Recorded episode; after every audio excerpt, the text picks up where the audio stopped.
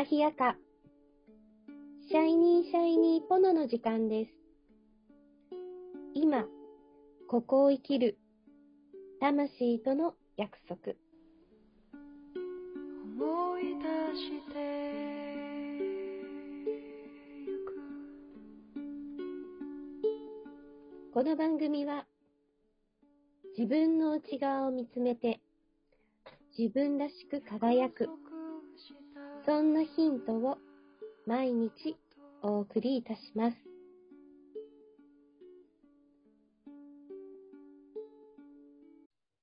おはようございます。今日は木曜日、えりことともこでお送りいたします。では、おはようございます。えりえり。おはようございます。よろしくお願いしよろしくお願まいします。えー、今日は木曜日。木曜日だから、えー、しっかり東洋医学でお送りしましょうか。す。はい、そうしましょう。週に1回ぐらい真面目に。そうだね。ちょっとヒント、ちょっと活かせる東洋医学のね、はいコンビなので。はいえっ、と、そうすると木曜日でしょ？それで今この夏が終わりかけの9月に入りましたが、東洋医学的にはどうですか？秋、もう秋に、という医学的には、秋にとっくに入ってるんですよね。暦で言うとね。国入ってます。今年はなんか本当にもうこのまま秋になっちゃうのな天気ですよね。涼しいし。寂し寂しいですかそっか。い。寂しい。夏が終わると寂しいねっていう感じですよね。うん。っていう話をしようかなってそうだね。エリエリの好きな入道雲が見れないね。そうなんですよ。一応東洋医学で、えっ、と、五臓六腑の五臓うん。をはい。季節と合わせると、うん、春、夏、うん、超夏っていう梅雨みたいなものを挟んで、秋、はい冬っていう5つの、えっと季節があったと、あるので、それに五臓を合わせると、うん。肝、心、脾、肺、腎の5つになって、えっと、秋にあたる、秋と関係のある五臓は肺になるんですよ。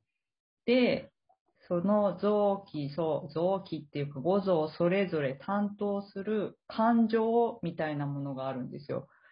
はい怒りっぽい、イライラするとか、嬉しいとか、ううんん。と驚くとか、恐れるとか、いろんな感情があるんですけど、秋に当たるのが、悲しいとか、憂える、はい憂鬱の憂、うんうんうんうん。憂鬱の憂が憂える。でうん、ちょっとこう、寂しいな、悲しいな、センチメンタルな秋うん。うん。なイメージがね、春と比べたらやっぱり秋はちょっとセンチメンタルなイメージありますよね。あ春の色と秋の色でもね。そう、陰に向かっていきますよね。うんうんどっぷりこう、春うららかから夏に入って陰にまたこう冬に向かっていくうん。う。んうんうん。しっとりとそうなんですよ。ますね。ちょっと苦手な季節。へえ。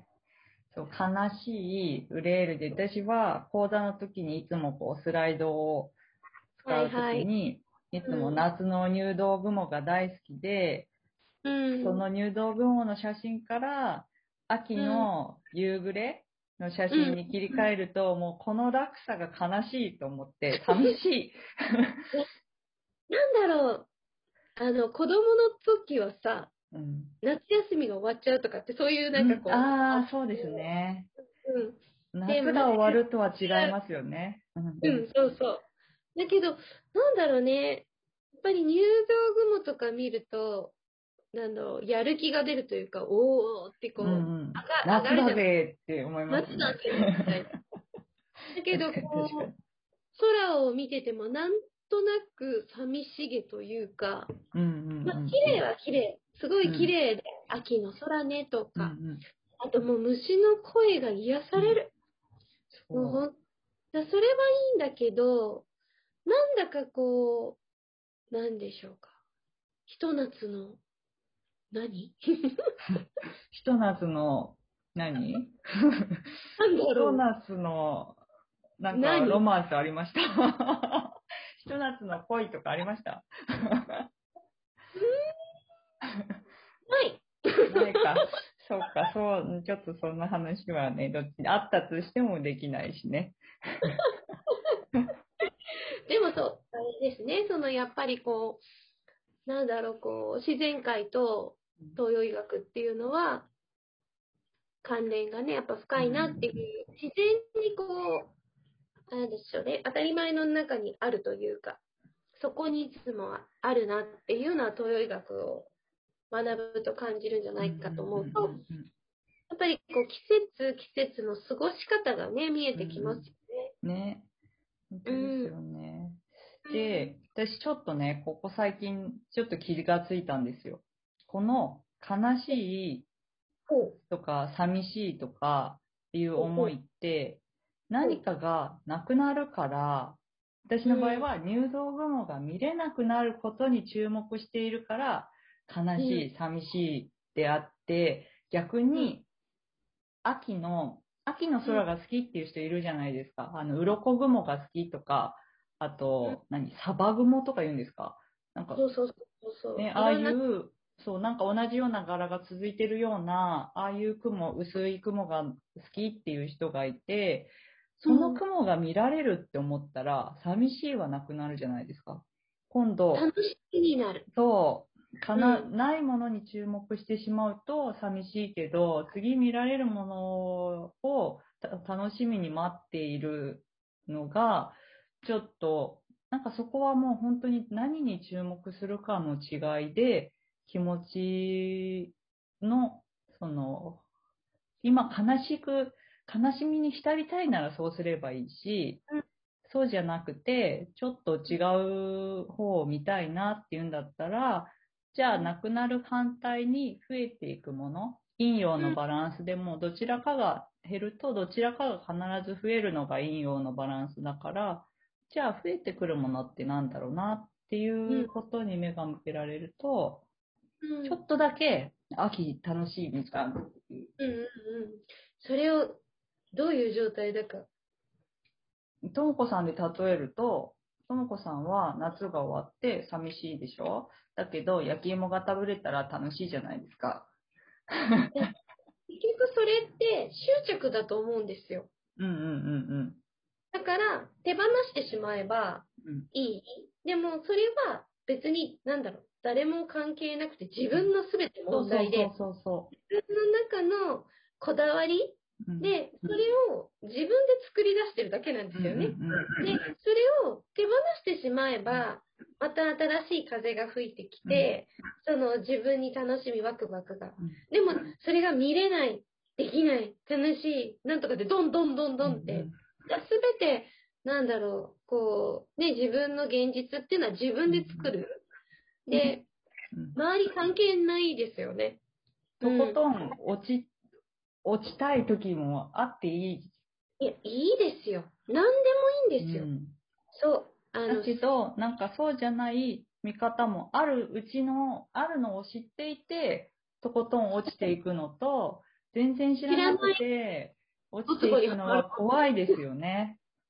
それは怖いから、なんかそういう見方を一つ、ね、あ、うんで、そして結局一年巡った時にまた入道雲にも会えるし、みたいな、ちょっと離れた目をで見るとか、なんかいろんなね、対処方法はあるけど、悲しくなる、この季節悲しくなるのは、しょうがないよね。これが基本ですよね。やっぱりこう、ボディーワーカーとして、そこにクライアントさんとか触れるじゃない？で、特に自分の状態とかも、やっぱり状態なんだよね。自分の、例えば、バランスが崩れてると、ちょっとこう悲観的というか、なんか、何かに、なんていうのかな、何かのせいにできるじゃない。例えば、もう夏が終わっちゃうからっていう理由ができて、えっと、理由が見つかると、そうだそうだってなる。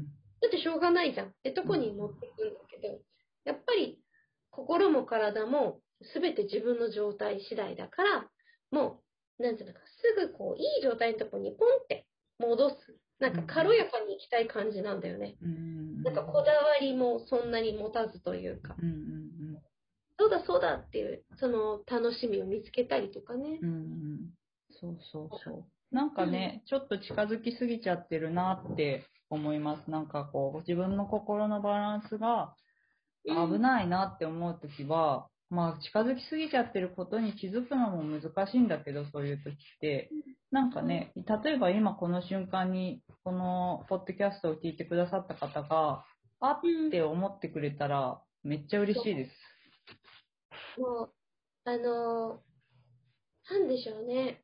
こう、自分に向けての、うんなんメッセージっていうよりも、こう、人の視野で気づきって一番生まれるから、同じものなんかはないんだけど、でも結局やっぱり、あの、本当に自分が現実を作り出すっていうか、意外と周りは、なんていうの、どうでも自分のことなんか見てないというか、うんすべて自分の問題。だから自分が自分で、ちょっとね、立ち位置を、あの、センタリングをね、うん安全地帯を自分で作れば、タオル1枚でできますからね。ね、ということですね。楽しく、楽しい秋を見つけてほしいですね。ね。そうです。はい。美味しいものいっぱいあるからね。そうですね。秋といえば何ですか？秋といえば、もう私年がら年中読書だけど、あやっぱ本読みたいな、いっぱい。願望。